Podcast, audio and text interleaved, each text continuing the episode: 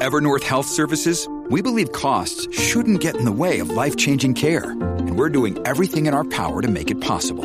Behavioral health solutions that also keep your projections at their best? It's possible. Pharmacy benefits that benefit your bottom line? It's possible.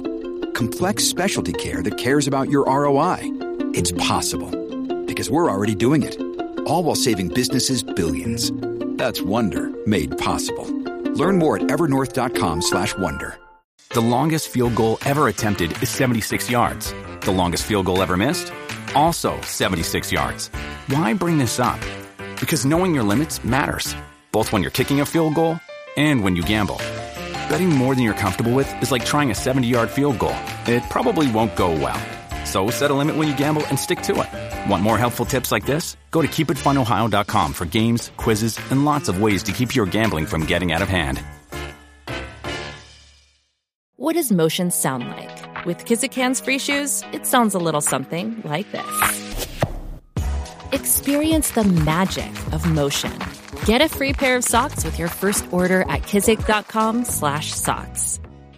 With threats to our nation waiting around every corner, adaptability is more important than ever. When conditions change without notice, quick strategic thinking is crucial. And with obstacles consistently impending, determination is essential in overcoming them. It's this willingness, decisiveness, and resilience that sets Marines apart. With our fighting spirit, we don't just fight battles, we win them. Marines are the constant our nation counts on to fight the unknown. And through adaptable problem solving, we do just that. Learn more at marines.com.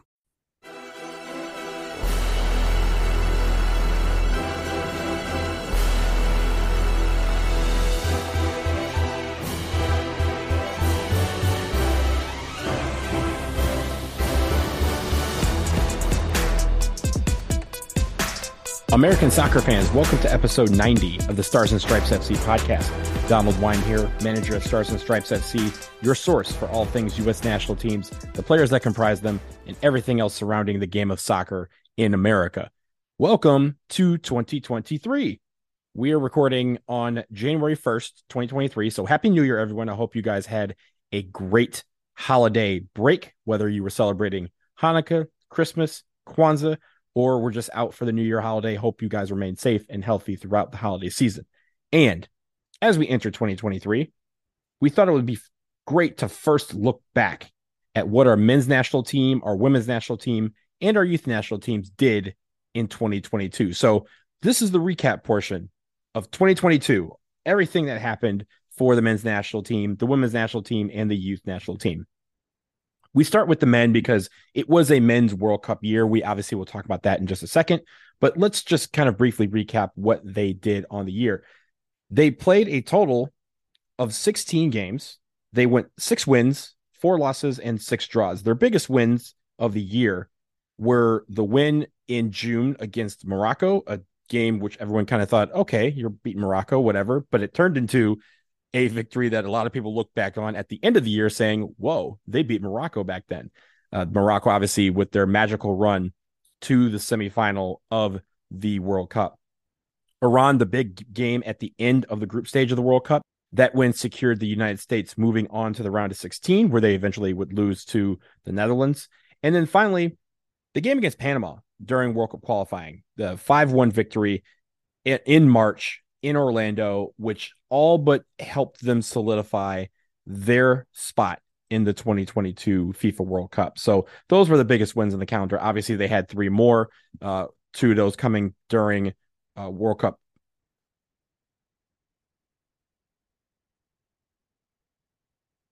Two of those wins coming during World Cup qualifying, another against Grenada in Nations League group play. The losses that they had on the calendar were against Canada on the road during World Cup qualifying. Also, the last match of World Cup qualifying at Costa Rica, which was kind of that weird game where they lost the game 2-0, but they still qualified for the World Cup with that loss. So it was kind of that bittersweet moment of, hey, we wanted the win, but at least we got to the World Cup. They also had a big loss against Japan in September. That was a neutral site game in Düsseldorf. And then finally, the last match of the year, a game against the Netherlands in the round of 16 of the World Cup, where they eventually fell, ending their trip to Qatar and their run in the World Cup. Now, they did have some accomplishments, obviously. They completed World Cup qualifying. They went to the World Cup. They got out of the group. That is all good things. They also began Nations League play, and they started with a win against Grenada, as I mentioned. And then they had the 1-1 draw down in San Salvador in the monsoon against El Salvador. They have two more matches this year. We obviously will preview those matches as they get closer to March. But the World Cup was the big deal. That took place, obviously, as you know, in November and December. The U.S. withdraws against Wales and England, and then a final match day win in the group stage against Iran to qualify second out of the group, where they then lost to the Netherlands in the round of 16. That was the end of the 2022 calendar year for the men's national team. For the women, we shift to them. They also had a interesting year. They had 14 wins, 3 losses, and 1 draw. And you're thinking, wow, that's a lot of wins and not a lot of losses. But obviously those losses came at a crucial time in the calendar. They did win She Believes Cup. They also won the CONCACAF W Championship, which qualified them for the 2023 World Cup and the 2024 Olympics. So with that win, a 1-0 win over Canada, that was probably their biggest win of the year. Also big wins against Germany, Iceland, and New Zealand. They had some other games where the score was not as close, but they also, I mean, those wins were probably the biggest wins that the U.S. women's national team had on the year. The losses that I mentioned, they did have 3 losses, but unfortunately, they all came in a row. For the first time since 1993, the women lost 3 games in a row. Those games were to England, Spain, and then Germany. Of course, they won the second game against Germany that they had just a few days after that loss. But for a minute there, they were looking at records that they had not set yet, but the records that you don't want to set, the records for losing. 3 losses in a row, first time since 1993, and there was no other time since then where they have lost 3 in a row. They've never lost 4 in a row, and they were on the verge of losing 4 in a row. They were down 1-0 to Germany at one point before they came back and beat Germany in the final match that they had this year. I think the biggest success at U.S. Soccer over the year was the youth national teams on the men's and women's side. There was a lot of victories, a lot of wins on the CONCACAF level for those teams. The men's national team U20s, they won the CONCACAF U20 championship. That qualified the U.S. for the 2023 U20 World Cup. But more importantly, it qualified the under-23s for the Olympics.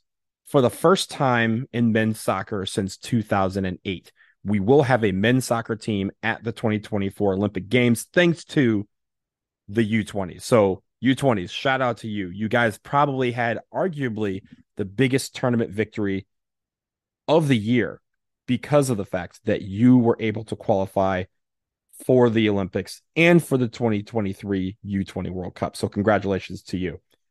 The women's U20s, they won the U20 championship, and the women's U17s also won their U17 championship in CONCACAF. So both of them just absolutely destroyed the competition. They both went to their various World Cups, where at the women's U20 World Cup, the U.S. exited in the group stage.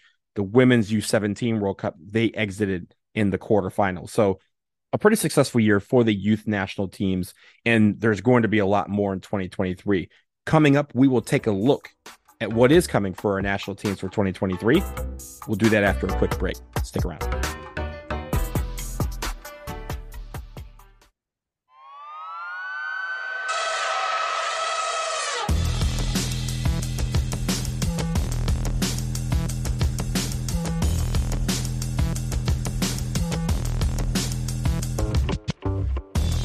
We're back, and now that we've taken a look at what we did in 2022, let's look forward to this year, 2023. There is a lot on the schedule for the men's national team and for the youth national teams, and of course for our women's national teams. And that's where we will start with our women's national team. This is a Women's World Cup year, and obviously that is the big, big tournament on the schedule for U.S. soccer. So the women's national team has to prepare for that, and they will do that starting with a couple of friendlies in New Zealand this month, coming up on January 17th and January 20th. I think that's how it works with the time change. It's a 17-hour difference, so don't quote me on those actual dates. But yes, that week we will have two matches in New Zealand, one in Auckland, one in Wellington. After that, in February, they have She Believes Cup, and they will be joined in She Believes Cup by Canada, Brazil, and Japan. Three really, really good teams, and teams that will test the United States and make sure that they are up to point, because as we mentioned, they didn't close out 2022 well, and they want to get off on the right foot in 2023 to let the world know that, hey, you may have caught up, but we're still the team to beat in this summer's World Cup. They're going to have a few friendlies before the World Cup happens at the end of July. Of course, they will be flying to New Zealand. They will have their group stage games in Auckland, 2 games in Auckland and 1 game in Wellington. So far in their group, they have Vietnam and the Netherlands, and they have to await the winner of the Group A playoff between Cameroon, Thailand, and Portugal. That will take place in February while the U.S. is playing at She Believes Cup. So we'll find out who completes Group E in February when we find out who wins that Group A playoff. Of course, we go to the Women's World Cup. The idea there is to win. The U.S. is the 2-time defending champions. They are going to be one of the favorites, but obviously they are coming in with most people thinking that this is finally the year that they don't win the World Cup, and they now have to prove everybody wrong by winning it. And that's the end goal here. Anything short of winning is not what they're going to Australia and New Zealand to do. So the women are determined to show that they are still the best team on the planet, that they are still the best team in this galaxy, and they want to win a 3rd straight World Cup. That's the goal. That's the only goal that they have this year, is to win that tournament. After that tournament is done, they obviously will start preparations for the 2024 Olympics. The cycle then begins for, another year to get ready for that. They'll have some friendlies in the fall, but those will be determined which teams will play. That'll all be determined.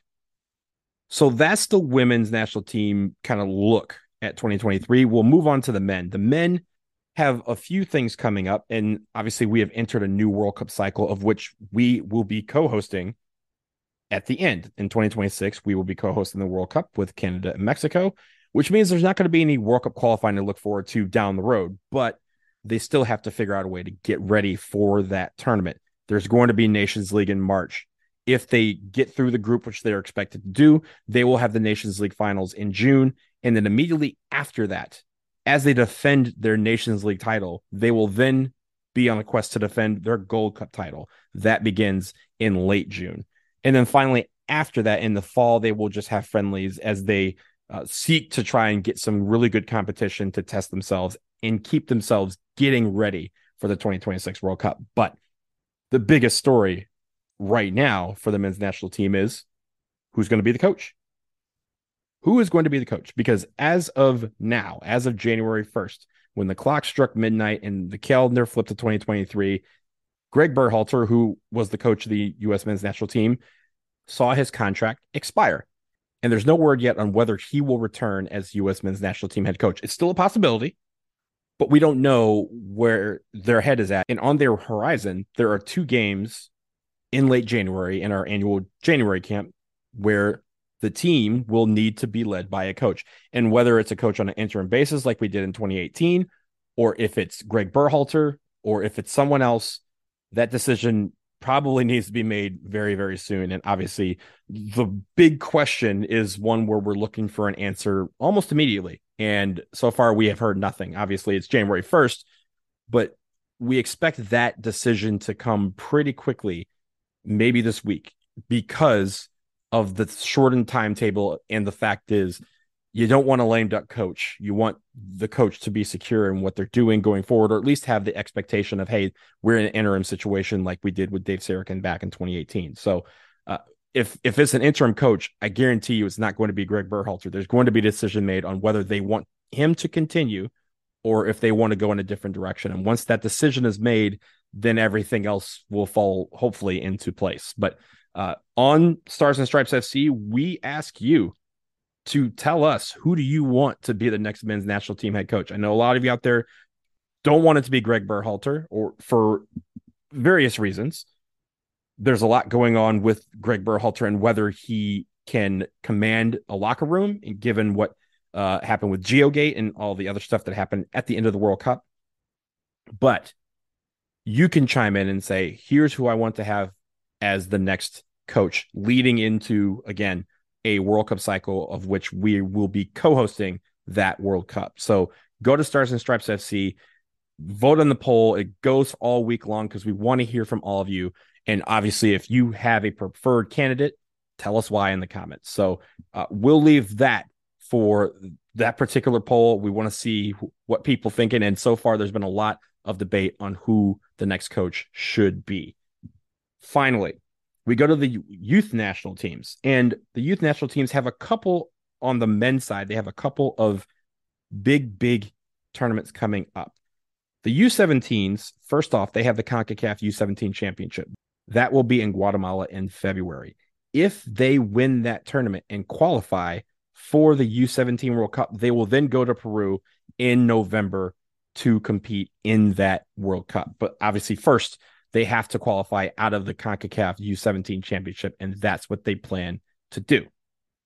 On the U20 side, on the men's side, they have already qualified for the World Cup. So in May, they will be heading to Indonesia to appear in the 2023 U20 World Cup. It will be their 17th appearance in a U20 World Cup. That is the second most all-time, behind only Brazil's 18. And Brazil has yet to qualify. Argentina is on 16 right now.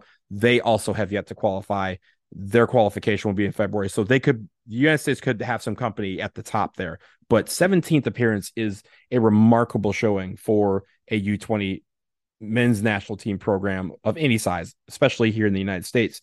Now we have to use that, and hopefully they can get past the quarterfinals and move on and really take aim at winning it all.